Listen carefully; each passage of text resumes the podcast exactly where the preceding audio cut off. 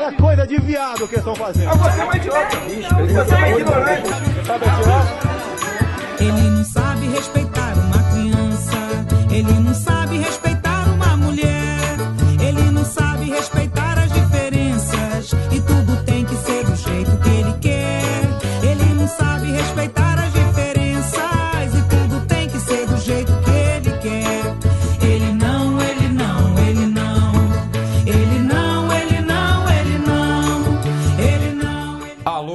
ligada no som das torcidas na bancada. Depois de um breve recesso, estamos de volta para falar da situação das torcidas no novo governo, né? Já que tivemos eleições do segundo turno no último domingo e vocês devem saber o resultado, se não, é, já aviso, deu ruim. É, como sempre, estamos aqui com a presença de Irlan Simões, falando diretamente de Salvador ou Rio de Janeiro? Hoje eu estou no Rio de Janeiro, já retornei, tentei fazer meu papel lá para evitar o pior, não foi possível. Então a gente já começa, né, nossa nossa missão que sempre foi a mais importante, que é estar resistindo aqui nas ruas. Bem, e também é, pelo Skype, mas falando da Zona Sul de São Paulo, está o nosso guerrilheiro da informação, Gabriel Brito. Tudo bom, Gabriel? Tudo bom não é uma pergunta muito adequada, né? Pois é, é, é um, desculpa o, o, o vício de linguagem.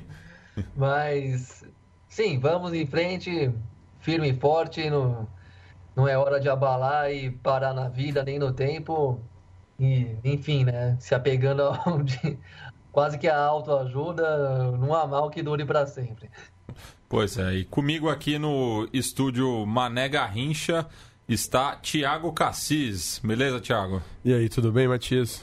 Boa tarde aí, boa tarde para quem tá gravando aqui, né? Para quem vai ouvir, não sei qual horário vai ser. Espero aí que o Gabriel esteja certo, né? Não há mal que dure para sempre e vamos resistir. Porque tá pesado, viu, meus amigos? Isso. E para ajudar a entender um pouco, né, da, da conjuntura política relacionado às arquibancadas, a gente está recebendo aqui o Felipe Tavares Pais Lopes, ele que é professor do programa de pós-graduação em Comunicação e Cultura da Universidade de Sorocaba. Tudo bom, Felipe? Tudo bom, Matias? Tudo bem? Enfim, boa tarde a todos. Bem, antes de começar o papo com o Felipe, o Irlan tem um recado aí para os nossos ouvintes. É, bom, é, nos últimos programas, pelo menos eu tenho sempre lembrado para a galera acompanhar nossas redes sociais, etc. O Twitter, arroba na bancada underline, é um deles. Mas acho que agora, a partir de hoje, acho que é mais importante ainda é, tá frisando a importância e a, como a Central 3 vai ser indispensável para os tempos que se avizinham, né? para os tempos que uh, estão aí anunciados para a gente nos próximos anos. Uh, a, a, imprensa independente e principalmente esses, esses espaços de articulação, essas estruturas, como a Central 3 se propõe a ser, é, elas vão precisar estar cada vez mais fortalecidas e mais difundidas. Então, mais do que avisar nas nossas redes sociais, eu, eu, eu, creio que a partir de hoje vou estar sempre frisando o papel fundamental de quem ouve a Central 3, de quem acompanha a Central 3, de estar sempre mantendo, né, de, todas as formas possíveis, o seu apoio. É, se você tem aí, está uh, bem empregado, está com suas contas em dias e pode, de fato, é, apoiar financeiramente, não é a única forma de apoio, mas é uma das formas muito importantes, entra lá, apoia.se barra central 3. No sotaque mais aqui da casa, é apoia.se barra central 3. Você vai lá dar sua contribuição para manter essa estrutura em pé. É, novamente frisando, é, vai ser indispensável o apoio de todo mundo para que espaços como a Central 3, é, que abrem as portas para que a gente venha aqui colocar debates difíceis, mas fundamentais, né? defesa dos direitos humanos, contra a criminalização dos movimentos sociais, contra a criminalização das organizações sociais, contra a violência policial, é, eles vão estar cada vez mais importantes a partir de hoje, a partir de ontem, a partir do domingo, ou do 1 de janeiro de 2019. Né? Então, é, só esse recado eu vou estar frisando todos os programas a partir de agora. É, você pode apoiar financeiramente, mas também pode apoiar compartilhando nossos conteúdos, é, sugerindo pautas, participando mesmo diretamente dos programas. E vamos que vamos, que vai ter muito trabalho pela frente. E já para iniciar esse tema que é tão importante na atualidade, porque esse é, o tema da criminalização das torcidas organizadas vai ser uma pauta que vai estar retornando o tempo inteiro.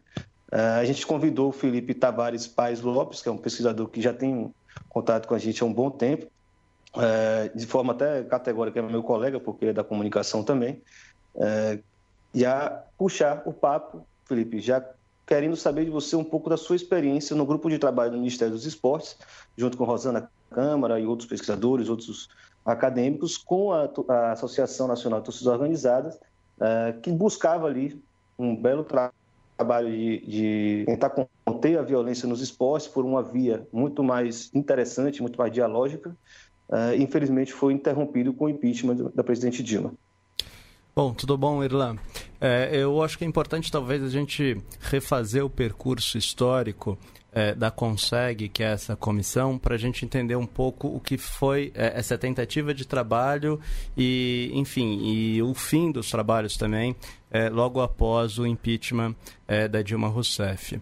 É, para quem não conhece, existe uma comissão é, do Ministério do Esporte tem um pé no Ministério do Esporte, um pé no Ministério da Justiça, que se chama Consegue, tem como nome fictício Comissão Paz no Esporte. Essa comissão, ela foi ela foi implementada, se não me engano, em 2004, a partir de recomendações da Carta de Brasília, que foi proposta, por entre outras pessoas, pela professora Heloísa Helena Baldi dos Reis, é, da Unicamp. Pois bem, então em 2004 se constitui essa, essa comissão. Ela tinha como objetivo, basicamente, é, elaborar, implementar e acompanhar políticas de prevenção da violência na esfera dos espetáculos esportivos. Então, em 2004 se constitui isso e em 2006 a gente tem aí o principal relatório da comissão, um relatório assinado pelo Marco Aurélio Klein, que de alguma forma tem um, um, um pé aí tem, ele é baseado em parte no relatório Taylor da Inglaterra, em parte é, na, na teoria da vidraça de vidro. É um relatório bastante importante, apesar de não, ser, não ter sido devidamente é, implementado no país. Algumas das sugestões, algumas das recomendações desse, desse relatório foram acabaram sendo implementadas no contexto de São Paulo, mas longe de ter tido uma adesão em todo o Brasil. Então, em 2006, a gente tem esse esse relatório. E essa comissão que inicialmente tinha uma constituição aí de 10 membros, se eu não me engano, 5 da sociedade civil e 5 do Estado, é, tem continuidade. E acho que se eu não me engano em 2013 mais ou menos é, houve uma viagem para a Alemanha é, a convite de algumas agências alemãs que juntou pesquisadores juntou torcedores organizados, é, alguns secretários da juventude e também é um dos principais membros ali, um, dos, um, dos um técnico ali muito importante é, do Ministério do Esporte. E a partir dessa viagem estabeleceu-se um diálogo que pensou, onde começou-se a pensar na, reconfig, na reconfiguração dessa dessa comissão. Então, o que, que havia sido proposto ali mais ou menos em 2013, depois em 2014? Que essa comissão não só é, teria uma atividade maior, mas também ela seria subsidiada por três comissões temáticas que alimentariam é, os trabalhos da comissão, da comissão principal. Infelizmente, no entanto, logo após o impeachment é, da Dilma Rousseff, os trabalhos pararam, né? E, enfim, agora a gente está nessa situação, até onde eu sei, os trabalhos da Comissão Paz no Esporte, da Conseg, estão parados. Bom, isso aí já traz um pouco o panorama uh, desse trabalho muito interessante de contato com as torcidas organizadas. E, e dentro disso está o processo de fortalecimento da Anatorg e da FETORG, não é isso? Você é, um assim, o, com esse diálogo? É, tem um diálogo muito estreito. Para quem não conhece, a Anatorg é a Associação Nacional das Torcidas Organizadas do Brasil. É uma é, entidade muito ativa e ela teve um pé bastante forte ali, teve uma inspiração forte na FETORG, que era a Federação das Torcidas Organizadas do Rio de Janeiro. A Anatorg ela foi fundada em 2014, logo após um seminário de torcidas organizadas é organizado pelo Ministério do Esporte. Então isso é importante talvez de reforçar é que no governo Dilma, sobretudo, houve um diálogo muito estreito entre as torcidas e o Ministério do Esporte. É claro que é possível, há uma série de críticas ao, enfim, ao que foi feito em termos de torcidas no governo Dilma, mas foi no governo Dilma que houve esse estreitamento, é, sobretudo por meio da organização de uma série de seminários. Num desses seminários, que foi um seminário nacional é, em Belo Horizonte, em 2014, foi quando ocorreu, então, é, é, a fundação da, da Anatorg, que de alguma forma já vinha sendo, que foi processual, né? já vinha sendo pensada um pouco antes, mas a formalização se dá em 2014 nesse, nesse seminário. Bom, e, e eu lembro até, Felipe, que não lembro se foi com você que a gente comentou, teve um evento aqui no Rio, que era sobre segurança no esporte, uhum. é, organizado pelo, pelo Ministério, tirando, não era o da Anatorg necessariamente, mas era ligado ao Ministério dos Esportes, é, junto com vários é, membros do poder público, né, de Secretaria de Segurança, Major, etc., essa galera toda, e inclusive as torcidas organizadas. É, e era curioso porque o representante, o então secretário de futebol, não vou me lembrar o nome, você pode ajudar a gente, ele era ligado a um grupo bem conservador que compunha ali a base né, é, do, do, governo Dilma. E foi curioso como o, o, trabalho vinha sendo tão interessante do ponto de vista do diálogo, de algo que nunca tinha sido feito, que ele mesmo se dobrou né, ao processo. Falou, é, realmente o... achava que a política. Manda ver. Não, é, eu ia dizer, comentar justamente isso. Assim, é, por um lado, é, é uma relação um pouco paradoxal, porque, por um lado, é, o governo Dilma Rousseff investiu talvez como ninguém é, nesse diálogo com as torcidas organizadas, justamente, repito, por meio desses seminários. Então ali se articulou esses seminários e, ao mesmo tempo, pensou-se aí numa reconfiguração que era importantíssima é, da Conseg, que era essa comissão que eu, que eu acabei de citar. Essa comissão é importantíssima por quê? Porque dá a oportunidade da, da sociedade civil efetivamente participar do processo de construção de políticas públicas. Então, nesse aspecto, foi muito interessante. Mas, ao mesmo tempo, e aí que talvez esteja o paradoxo, foi, se eu não me engano, em 2013 que o Estatuto de Defesa do Torcedor passou por uma regulamentação e a comissão destinada a regulamentar esse é, o estatuto não tinha ali ninguém de torcida. Então veja só que interessante. Por um lado, há um estímulo muito grande é, ao debate, há, uma, há um chamamento ao debate, né? Mas, por outro lado, no momento de, elabora, de reelaboração, ou melhor, de regulamentação da lei, as torcidas ficaram de fora. Então, é um paradoxo. Mas não deixa de ser importante aqui ressaltar mais uma vez que é, se houve, acho que, um momento na história do país onde houve essa aproximação e uma tentativa de diálogo e de inclusão das torcidas no processo de construção de políticas públicas destinadas a, ela, a, elas próprias, foi justamente é, no, no governo do Partido dos Trabalhadores.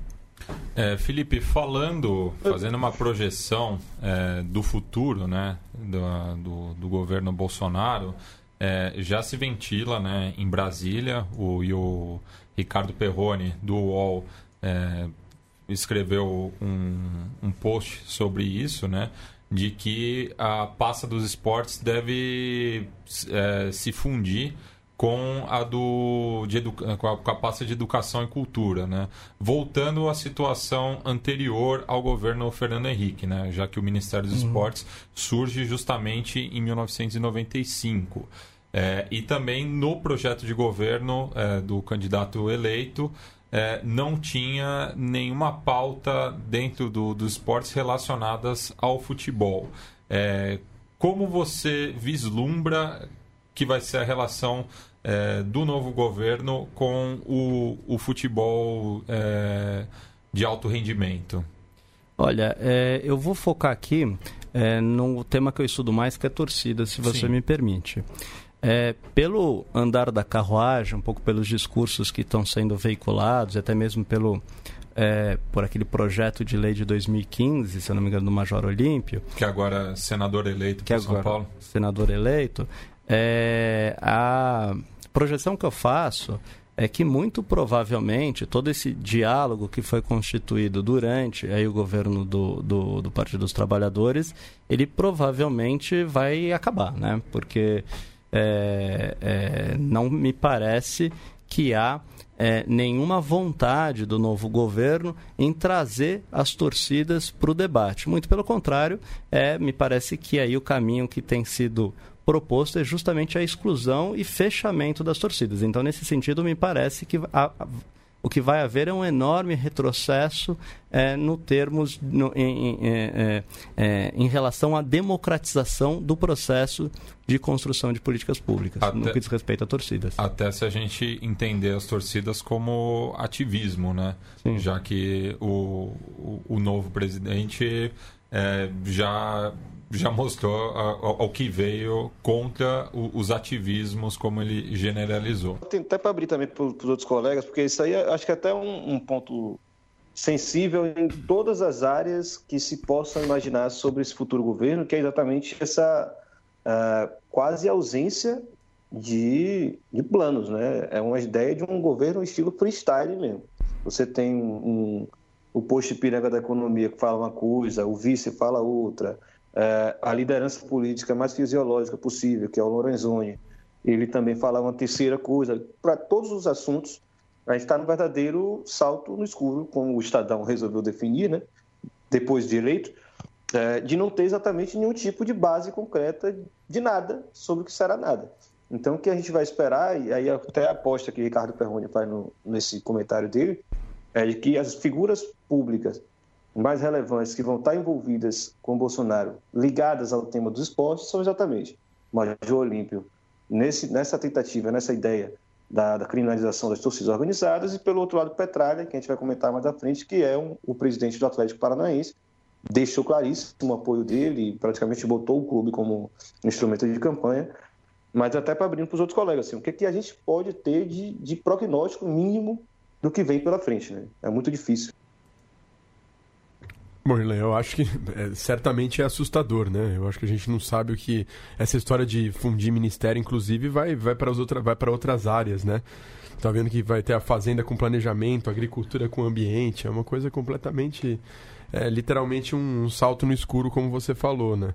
E se a perseguição às torcidas organizadas sempre existiu, de certa forma, sobretudo aqui no estado de São Paulo, uma coisa que sempre desde de meados aí dos anos 90, enfim, é um processo que avança muito rápido. Eu acho que não tem nada de bom para a gente esperar, né? É, é, é peço licença para entrar um pouco nesse sentido, até emendar mais uma pergunta para o nosso convidado, para ele é, dar uma opinião sobre que, o que isso pode significar, já que trabalhou por meio da, dentro da, já esteve na máquina pública. Uma matéria muito interessante do Demetrio Vecchioli, né, do Olhar Olímpico, o site, um blog que tem dentro do portal UOL, que afirma que uma das possíveis pautas né, desse salto no escuro, porque é isso, né? O governo freestyle que vai fazendo o que der na telha. Por enquanto, eles não tiveram nem. Eles conseguiram se eleger sem apresentar planos. Agora é hora de fazer os planos correndo. Uma das possibilidades aqui é, um trecho da matéria, vou ler, né? O principal consultor de Bolsonaro na área esportiva, Antônio Flávio Testa, defende que as confederações que não são reconhecidas pelo COB, inclusive de modalidades olímpicas, passem também a receber recursos públicos. Não está claro se ocorreria por meio de programas específicos ou redistribuição dos recursos das loterias. De qualquer forma, seria uma força, forma de dar força a quem hoje está fora do establishment, um discurso recorrente da campanha. O próprio Testa é fundador de duas confederações brasileiras de karatê, e, são pelo menos nove no Brasil, além de ter sido presidente de uma confederação de kickboxing.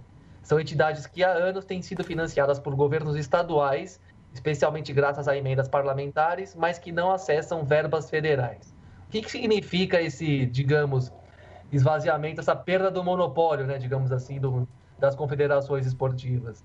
Por quê também? O que eu posso dizer, assim, eu vou me ater um pouco à questão das torcidas, é, porque eu conheço um pouco melhor. O que me parece, quando você propõe, por exemplo, é, a questão da, do fechamento das torcidas, além da falta de democracia é, é, no debate público, me parece, acho que talvez seja interessante salientar também, que há aí um enorme desperdício de dinheiro público. E por que eu estou falando que é um enorme desperdício de dinheiro público?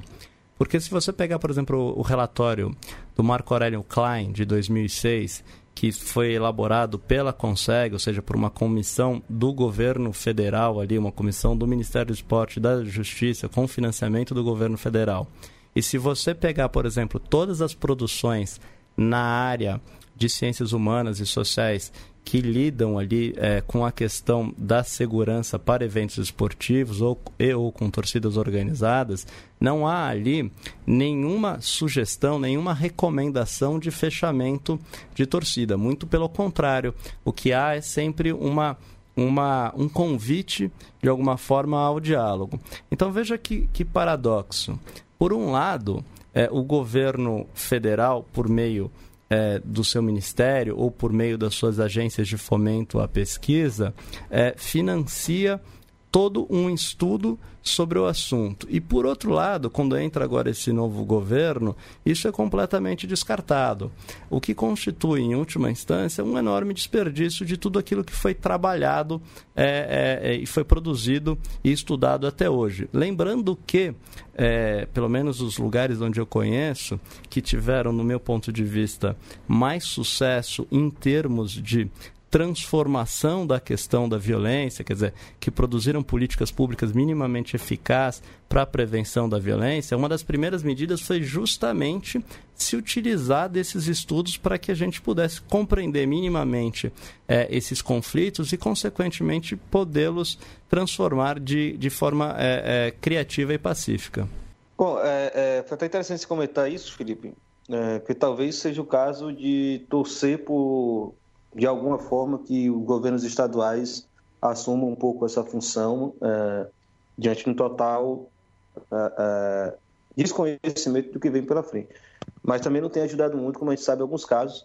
É, só para comentar rapidamente o que Gabriel falou, eu acho que é, é, é uma aposta interessante que esse comentarista fez, que se você pensar historicamente, e aí considerando a quantidade de militares que estão ali no conselho, né, no núcleo duro da suposta inteligência, se é que a gente pode falar que existe uma inteligência desse governo, é, a, a, cultura, a educação e esporte sendo pensado no mesmo balaio, né, na ideia de um Estado que vai ser um verdadeiro tutor do que vai ser o esporte, do que é a educação, do que é etc., com um grande controle sobre isso tudo, ele é, um, de certa forma, coerente com o que a ditadura militar fez. Né?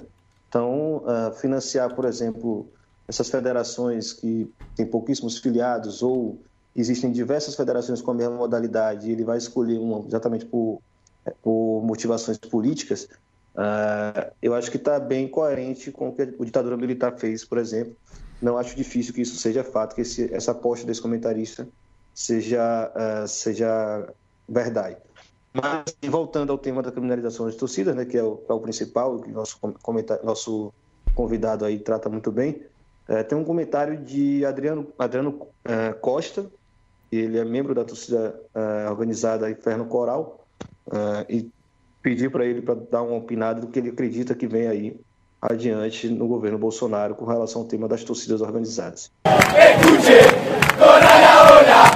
É, fiquei com a missão de falar um pouco né, sobre o que esperar desse novo governo e então vou falar na voz de um torcedor organizado há 10 anos.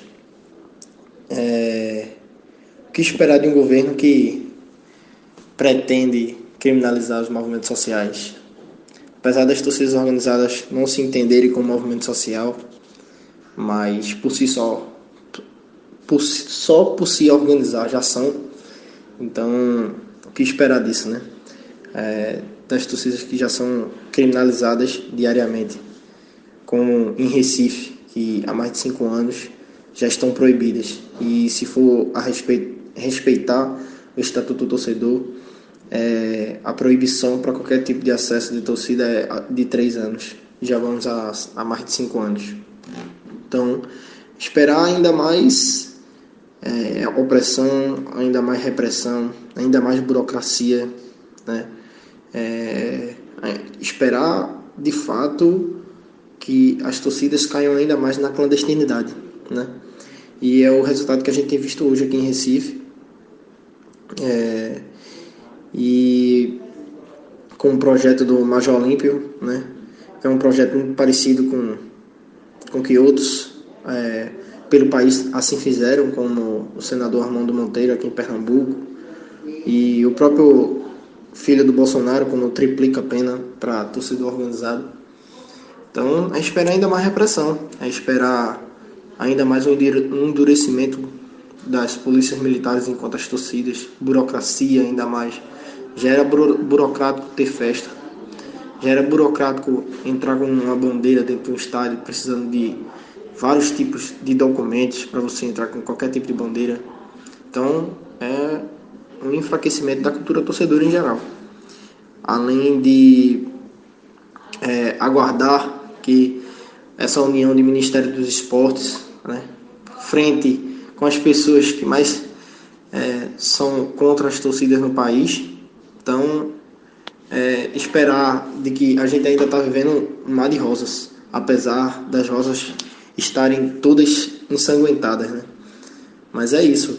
É, eu espero certamente que a resistência da, continue, que as torcidas é, revejam alguns princípios, alguns princípios democráticos, alguns princípios de direitos, se coloquem é, num, um novo patamar da sociedade, né, colocando é, a favor dos seus direitos, se coloquem, se posicionem e se entendam né, como, como movimento.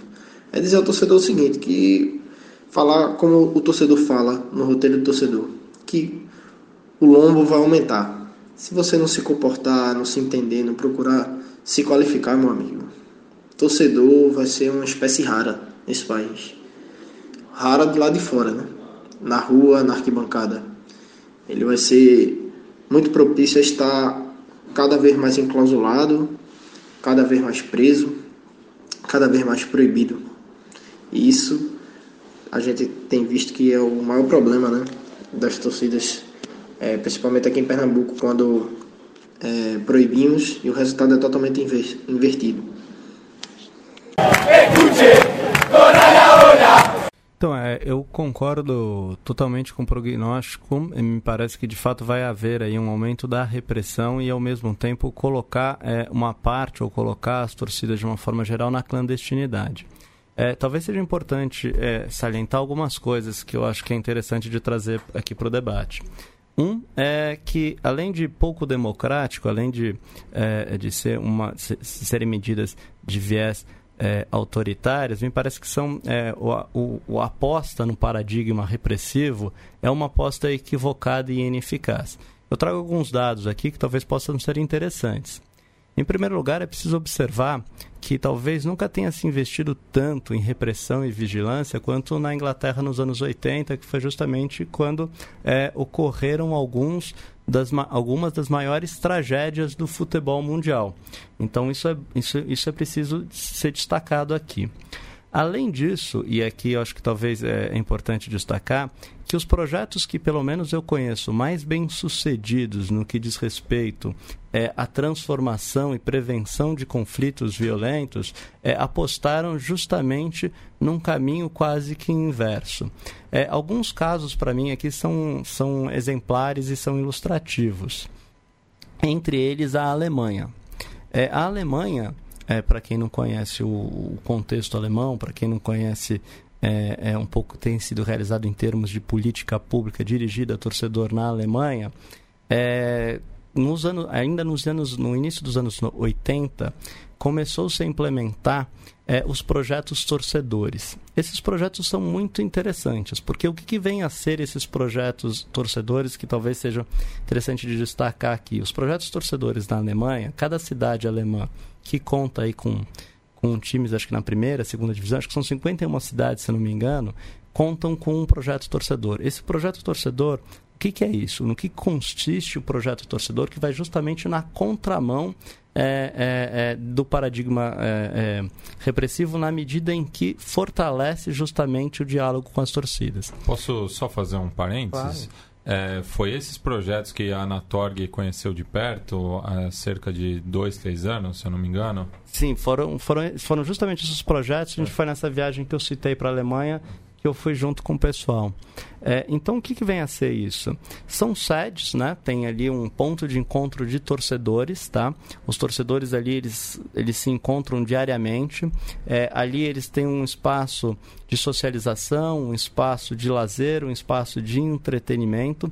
Nesses espaços você tem educadores, você tem assistentes sociais que de alguma forma é, desenvolvem atividades é, é, de combate, enfrentamento às diversas formas de preconceito e intolerância e, ao mesmo tempo, de acolhimento desses jovens. Então, por exemplo, se, se, se, você tem, por exemplo, um, um garoto ou uma garota desempregado ali com 16 anos, 17 anos, esse pessoal da assistência vai lá e, de alguma forma, é, conversa com essa pessoa, tenta desenvolver estratégias conjuntas para que ele possa conseguir um emprego. O que mais que faz é, assistência? O que mais que, faz esses, que fazem esses educadores, além dessas atividades aí de enfrentamento à, à intolerância, que inclui, entre outras coisas, oficina de arte, que inclui outras coisas, é, debates, mas é, os, os assistentes sociais ali, eles também servem como, fazem, fa, servem como mediadores entre os grupos ultras ali e também hooligans alemães e a polícia.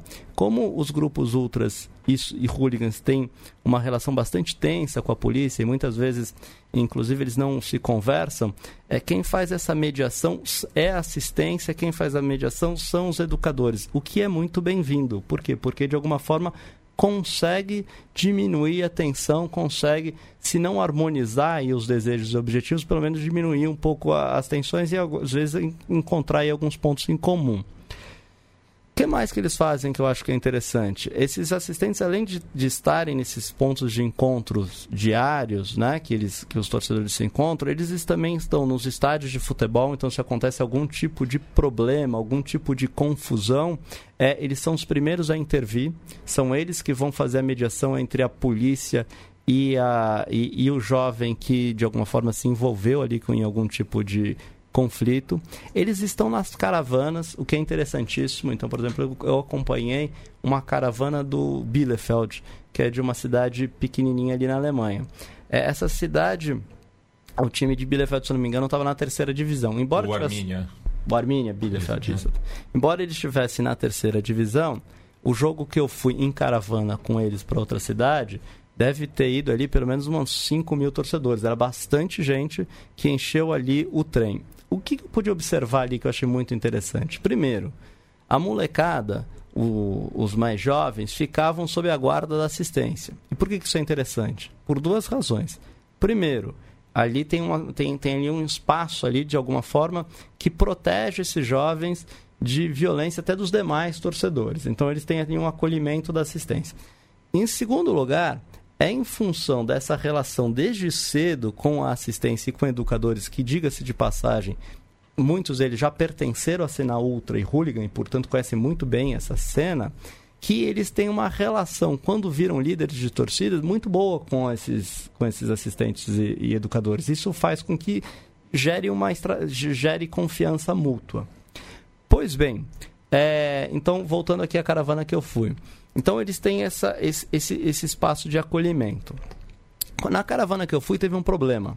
É, um dos quando um dos, um dos torcedores, é, é, ao passar por uma cidade, é, xingou um, um, outro torcedor, uma outra pessoa, e para xingar, eu não me lembro o que ele xingou, mas foi um xingamento ali que envolveu alguma, algum, algum tipo de preconceito racial. Em função disso, outro torcedor foi lá e deu um soco nesse torcedor que, que aconteceu? Antes da polícia chegar, antes da a assistência já chegou e já de alguma forma diminuiu a tensão e conseguiu resolver aquilo e depois já conversar com a própria segurança do estádio, com a própria polícia. Então, é, para resumir aqui, para voltar aqui, o que é muito importante destacar é que é, os, os lugares, pelo menos que eu conheço, que mais é, é, foram bem sucedidos no enfrentamento da intolerância, investiram é, no, num paradigma quase que o oposto repressivo. Por exemplo, a Alemanha nos anos 80, isso é bom lembrar, tinha um, um movimento hooligan muito forte. Os hooligans nos anos 80 na Alemanha chegavam, eram era um, havia ali um, um, a, questão, a questão da xenofobia era muito forte. Eles chegavam, por exemplo, a jogar bomba, por exemplo, é, em, em, em albergues para refugiados. Hoje em dia, quando teve a última crise ali de, da imigração na Europa, os grupos ultras foram os primeiros a estender faixa dizendo sejam bem-vindos. Isso não veio do nada, mas vem de 30 anos de investimento em diálogo e inclusão desses jovens. E, a, e, de... tem, e, tem, uma questão também da, dessa, dessa relação de espontaneidade com os hooligans e de organização dos ultras, né? Porque os ultras, justamente, eles se entendem como coletivos, uhum. enquanto que os hooligans é uma coisa de momento, né? do final de semana. Não, não tem organização fora daquele espaço e local. É, no contexto alemão, especificamente, o movimento hooligan, ele tende a ser, a agrupar pessoas mais velhas... Oi... Não, não, termina depois eu pergunto. Eu te pergunto depois. Só, então, ele tende a agrupar pessoas mais velhas, tá? Do que, os, do, que o, do que o movimento ultra, que é mais jovem, e também tende, não necessariamente, mas tende a estar mais ligado com a extrema-direita, enquanto que o movimento ultra tende a ser mais centro, mais extrema-esquerda. Isso, inclusive, gera muito conflito nas arquibancadas. É uma das coisas que esses projetos torcedores estão tentando fazer a mediação. Eu ia te perguntar, Felipe, é, se nesse momento que o torcedor é, que teve esse, esse problema de tomar um soco e tal, e aí esses educadores fizeram esse primeiro uhum. atendimento ali, uhum. você acompanhou esse processo? Você acompanhou qual a relação da polícia com os educadores? Sim, é, os educadores, é, isso, isso é uma, essa é uma questão complicada, porque esses educadores eles ficam sempre numa, numa, numa, numa sinuca de bico. Por quê? Porque, por um lado, é preciso que eles tenham a confiança, tá? dos grupos ultras e desse, dessa molecada. Porque senão você não consegue desenvolver um trabalho com eles. Claro. Mas, ao mesmo tempo, eles, a polícia pode reivindicar que eles testemunhem contra é, esses jovens. Então, ele sempre. Esse é um, esse eu conversei muito com, esse, com os assistentes, com os educadores. Então, esse é, um, esse é um negócio que não é muito bem resolvido ali, porque eles sempre ficam nessa tensão. É muito tênue, né? A linha muito entre você estar tá ali de apoio da torcida e ao mesmo tempo virar cagueta da polícia, entendeu? A linha é muito tênue, por isso que eu perguntei. Assim. Não, claro. E uma inclusive, uma das críticas que às vezes se faz à assistência social, e esses educadores diriam uma crítica mais conservadora, é que eles muitas vezes atuam quase como advogados da torcida. Então eles vão lá defender, reivindicar os direitos da torcida. Por exemplo, ah, foi banido, sei lá, faixa. Muitas vezes quem vai fazer essa reivindicação para o poder público são os próprios, são a própria é mediado por meio da, da, dos assistentes sociais. Agora, é tão interessante isso, embora, claro que o contexto alemão, o nosso contexto não é o contexto alemão, serve apenas de inspiração para a gente pensar. Claro, seria bem anacrônico a gente querer... Seria, claro, é. claro, mas ó, olha que coisa interessante, quando, logo quando teve a Copa da Alemanha, é, e teve a reformulação de todos os estádios alemães, é uma coisa que seria impensável aqui no Brasil. Quando teve a reformulação dos estádios na Alemanha, por meio dos projetos torcedores, por meio da mediação deles, chamou-se, constituiu-se eh, comissões que tinham como integrantes é, lideranças ultras. E essas lideranças participaram diretamente das discussões para a reconfiguração dos estádios. Ou seja, é mais ou menos como se as torcidas organizadas tivessem participado aqui dos projetos de construção e reconstrução dos estádios brasileiros que, que em última instância vai utilizá-los. É mais do que justo que estejam incluídos.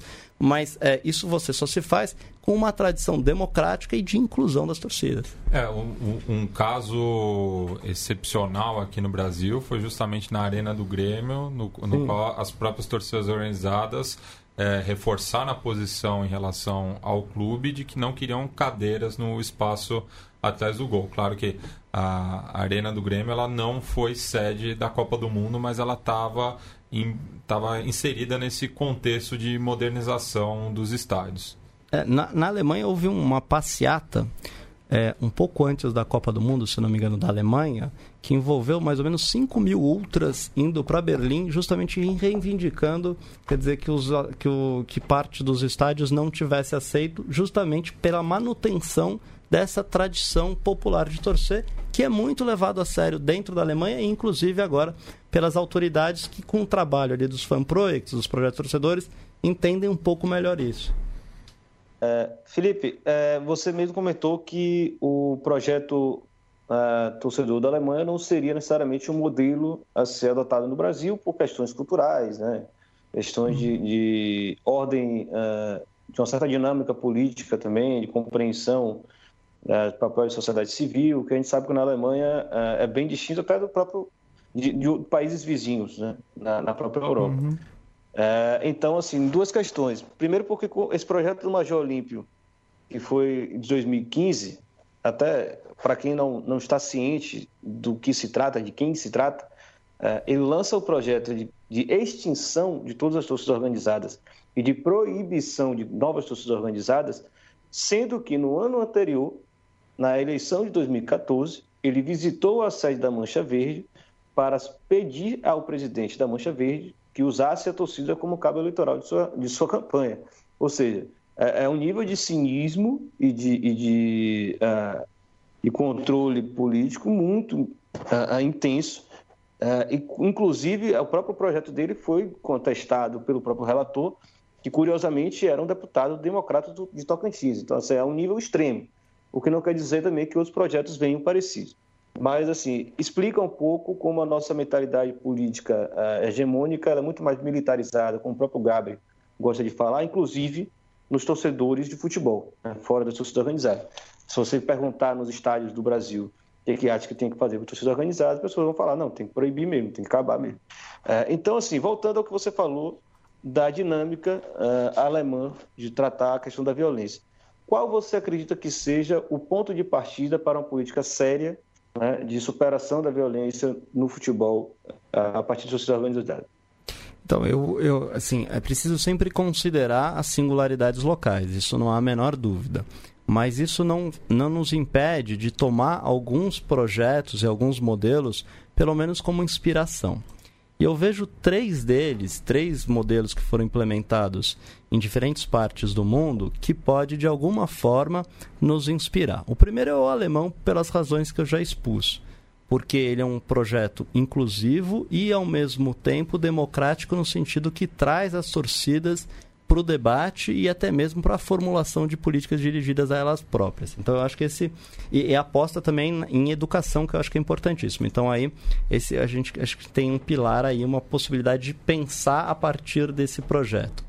Outros dois projetos que eu destacaria é, são o, o, belga. O belga ele é um pouco mais controverso, há uma resistência agora é, relativamente grande, inclusive dos grupos ultras, em relação é, é, é, ao modelo belga. Mas o modelo belga que eu acho que é interessante é que ele faz um pouco contraponto também ao modelo inglês, que é um modelo de exclusão. Né? O modelo inglês ele embora tenha remanejado, reconfigurado o espetáculo futebolístico, ele em momento algum chama aí aqueles grupos, entre aspas, mais radicais para participar disso, para participar do, do, debate.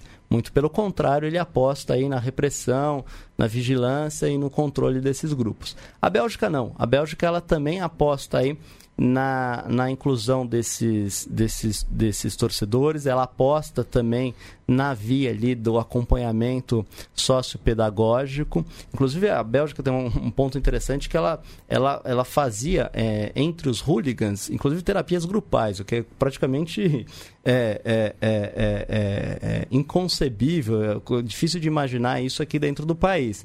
Mas não é por nada. Se você, por exemplo, parte do pressuposto de que a violência ela tem um elemento cultural, moral, no sentido de que ela está muito vinculada a um determinado modelo de masculinidade, é claro que isso passa, de alguma forma, pela retransformação desse modelo.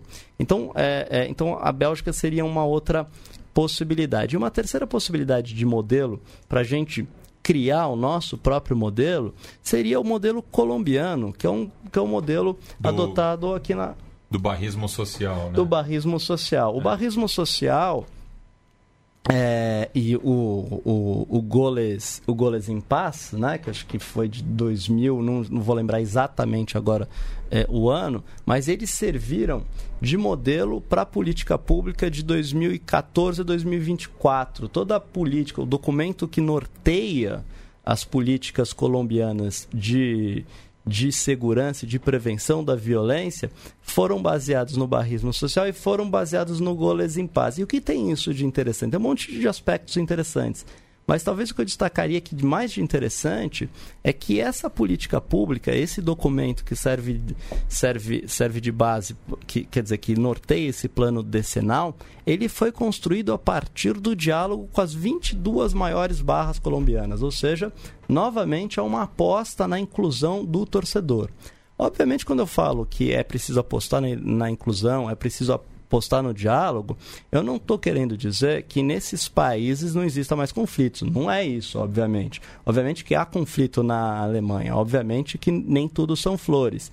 Tampouco estou querendo é, dizer que em algum momento não seja necessário algum tipo de repressão, investimento em inteligência, não é não principalmente não, inteligência, principalmente né? inteligência, é. principalmente inteligência, não é isso, mas que é, é um que é preciso sim apostar como esses países fizeram na inclusão das torcidas, no diálogo com essas torcidas, é, criar pontes com ela. E mais uma coisa que eu esqueci de colocar, mas que eu acho que é importante, é que nesses três lugares se apostou, antes de mais nada, antes de construir qualquer política, no estudo desse, desse, desses conflitos. Ou seja, é, essas políticas não foram criadas do nada, foram criadas a partir do diálogo com esses torcedores e foram criadas a partir de uma série de estudos é, é, é sobre os conflitos existentes.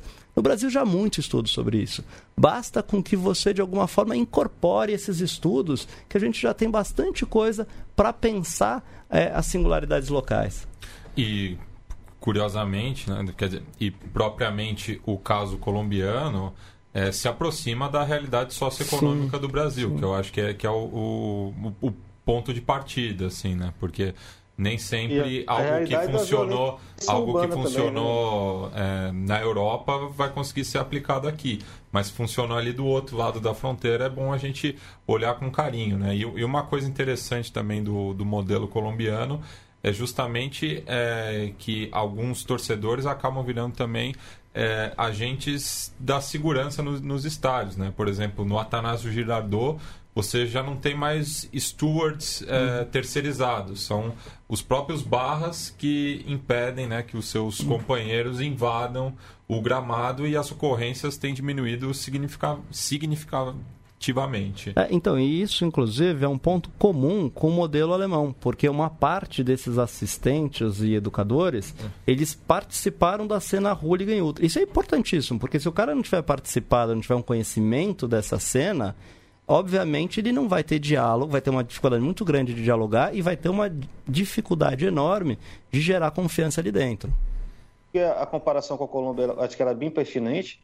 Você também está falando de um, de um país com histórico de violência urbana assim, brutal, né? Ah, de várias vertentes e de certa forma também tem uma, tem uma postura policial muito mais agressiva, mas o ponto central também que eu acho que no Brasil é inacreditável como até hoje depois de tantas, de 30 anos praticamente, de, de uh, sociais relacionadas à violência do futebol, você, inacreditavelmente, você tem uma polícia que vai cuidar da segurança dos estádios que desconhece tremendamente quais são as, as relações de aliança entre as torcidas organizadas, que é o básico do básico para você saber como planejar, né? Então, assim, é o mínimo da inteligência que a gente nunca trabalhou. É só repressão pela repressão. Sim, eu só ia complementar é, dizendo sobre a importância de conhecer o ambiente da torcida organizada. Mesmo é, grupos que, que, que surgem para defender pautas que são importantes e são em comum com o que a gente pensa, coletivos, enfim, hum. não tem a menor aderência aqui no Brasil muitas vezes, justamente porque a pessoa não tem o menor conhecimento daquele ambiente de arquibancada, e isso é muito grave. Aí, por mais que a pauta seja super nobre, não tem aderência. É, você precisa, sem dúvida, acho que esse é um dos elementos centrais. Para você trabalhar com torcida é, esses, esses agentes eles precisam conhecer muito bem é, essa cena e preferencialmente ter participado dela, porque aí gera um, um movimento de empatia, é, de confiança. Então isso de fato eu acho que é um aspecto fundamental.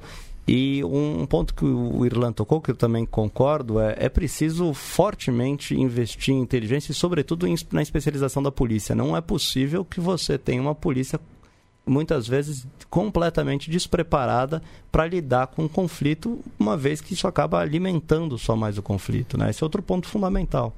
É, a gente chega a isso no é, é, jogos que tem torcidas rivais que a polícia não está preparada e outros jogos que as torcidas são aliadas que ela vai com um aparato absurdo, você não tem a menor noção de, de quem teve essa ideia brilhante de se preocupar com o jogo entre Vasco e Palmeiras, que talvez o conflito entre torcida organizada. É, Matias, eu acho que a gente já tem. E né, um também tem outros casos quando parecem que deixam tudo aberto para dar uma alguma merda muito grande mesmo, tipo aquele caso do, de Joinville, que talvez seja para legitimar. Alguma medida, né, repressiva. É, é, apertos na, nas medidas repressivas, nas leis, há projetos particularistas aí que não que já tem um já estavam premeditados. Né? Ou mesmo a batalha do Pacaembu, né? Sim, outro episódio que para mim sempre vai ter uma interrogação aí, uma obscuridade em torno do do acontecimento, lembrando que além de, de todo o cenário de guerra que havia já meio que pré-pronto para naquele dia que você mencionou, ainda tinha programado um jogo do Corinthians para o mesmo estádio no final da tarde, né? Pois é. é. que, foi, que acabou sendo ah, cancelado, obviamente, mas enfim, é uma, um episódio que aí que eu ainda acredito que um dia vai aparecer uma versão que nunca apareceu sobre ele. Bom, é, acho que já tem um bom tempo de programa. É, tratamos de bastante coisa. Eu acho que Felipe definitivamente vai ser um cara que vai ter que voltar aqui no, no, no Som das Torcidas na bancada para trazer mais, é, mais leituras, mais experiências como essa. É, como ele mesmo falou, infelizmente o debate sobre segurança no esporte, no futebol, no Brasil principalmente, ele é, é totalmente dominado é, pelos órgãos de segurança e pela imprensa e muito pouco é, a academia especializada no, no assunto é ouvida, né? ou é, no minimamente, consultada sobre alguns, algumas questões. É, e, infelizmente, eu acho que a tendência no Brasil é que isso se agrave, exatamente por essa, esse ódio à ideia da pesquisa, à ideia do conhecimento sociológico. Né? Então, Felipe, queria que você desse suas últimas palavrinhas antes da gente fechar, é, tem, também pensando um pouco o que vem pela frente e como a gente deve estar tá atento e forte aí nesses próximos momentos. Eu gostaria de, eh, de agradecer enormemente o convite e dizer que, enfim, diante desse cenário que muito provavelmente será um cenário sombrio, nos resta então é, nos unirmos e democraticamente fazermos a resistência a todo tipo de medida que seja autoritária, que não contemple é, o, o diálogo democrático, que seja colocada de cima para baixo, sem discussão prévia com a sociedade civil. Então, fundamentalmente, é, é fundamentalmente era isso que eu tinha para dizer. Bem, agradecemos a presença do Felipe. Também deixo espaço aqui para os meus companheiros de arquibancada é, fazerem alguma consideração final. Sim, eu gostaria de fazer uma. É... Bom, acho que não é hora. É muito, são dias difíceis, tempos que se anunciam sombrios, mas não vejo espaço nem tempo para depressão, depressão coletiva aí que atinge tantas pessoas. Acho que é hora de mais politização. Esse momento é fruto de uma grande despolitização e esvaziamento da, da esfera pública, do espaço, dos espaços de debate, dos, da troca, das trocas de ideias. Né? A gente está vivendo, na verdade, o, o ápice da política como movida a marketing, né? Como se fosse um produto a ser, como se as candidaturas fossem produtos a serem escolhidos. E isso veio cobrando não só em 2018, mas já de uns anos para cá, vem cobrando preços cada vez mais altos. Então é hora da gente fortalecer os debates, fortalecer os trabalhos de base. E por um lado, o país escolheu isso e esse país vai ter que se responsabilizar pelo que escolheu. As organizadas também têm uma responsabilidade nisso. Muitas delas fecharam os olhos, não quiseram entender o que estava em jogo. E vamos ver um momento aí de politização da sociedade de, de um jeito mais é, esclarecido. E isso vai chegar no futebol, vai chegar nas organizadas. Elas vão ter que é, sair da zona de conforto onde se encontram atualmente. Elas, elas vão ser tocadas para fora dessa zona de conforto e vão ter que entender o que está acontecendo, inclusive para além dos dos estádios, né, do futebol, da esfera esportiva, vão ter que ter uma melhorar a sua compreensão da realidade, entender os projetos políticos que estão em, que se apresentam e com quais finalidades se apresentam. E enfim, é, daí para frente a gente pode reconstruir várias coisas, vários elos perdidos, várias é, conexões e melhorar o nível de tudo aí que está ao nosso redor, que já vinha numa ladeira abaixo, que agora encontra o seu momento mais simbólico, né? Mas já vinha descendo essa ladeira faz tempo. Né? Então vamos construir, olhar para frente, que não temos tempo para ficar chorando, não. É, isso aí, também eu acompanho o Gabriel nessa aí, eu acho que não é hora de abaixar a cabeça de jeito nenhum. Se a gente já tava perdendo, né, bom frisar isso também, a gente não tava ganhando jogo nenhum, né, agora é, a gente tá perdendo de mais feio. Então é descer pro vestiário, é arrumar o time e voltar pro segundo tempo aí pra, pra ver o que acontece nesse jogo. E agradecer o Felipe aí pela, pela participação, pela contribuição importante aqui no Na Bancada. Eu que agradeço. Amigos, é, só, só também deixando o meu último última mensagem antes de fechar, é, Vamos continuar com a bancada, a gente quer cada vez mais estar reforçando né, debates como esse de hoje, que a gente vê elementos fantásticos que a gente tem que estar é, é, espalhando essas ideias, tem que estar divulgando essas ideias. Então, novamente frisando, né, a imprensa alternativa, a imprensa independente vai ser mais importante do que nunca. A gente tem que estar junto, tem que estar fortalecendo. E, Felipe, de novo, muito obrigado pelo, pela sua presença aí. Você saiu de uma aula correndo direto para São Paulo. E pode ter certeza que a gente vai te chamar ainda muito esse ano. E para você que ouve o Na Bancada já desde o começo, que sabe que a gente trata muito sobre a questão de transformação dos clubes em empresa, é, com certeza a gente ainda volta, provavelmente no começo do ano que vem, com novidades sobre a relação de Mário César Petralha, né, Mário Celso Petralha, o, o, presidente, o eterno presidente do Atlético Paranaense, e o, o apoio que ele sempre deu e provavelmente continuará dando a ideia de sociedades anônimas futebolísticas, que a gente anunciava há muito tempo, está muito mais perto de se concretizar. Grande abraço, amigos, até a próxima.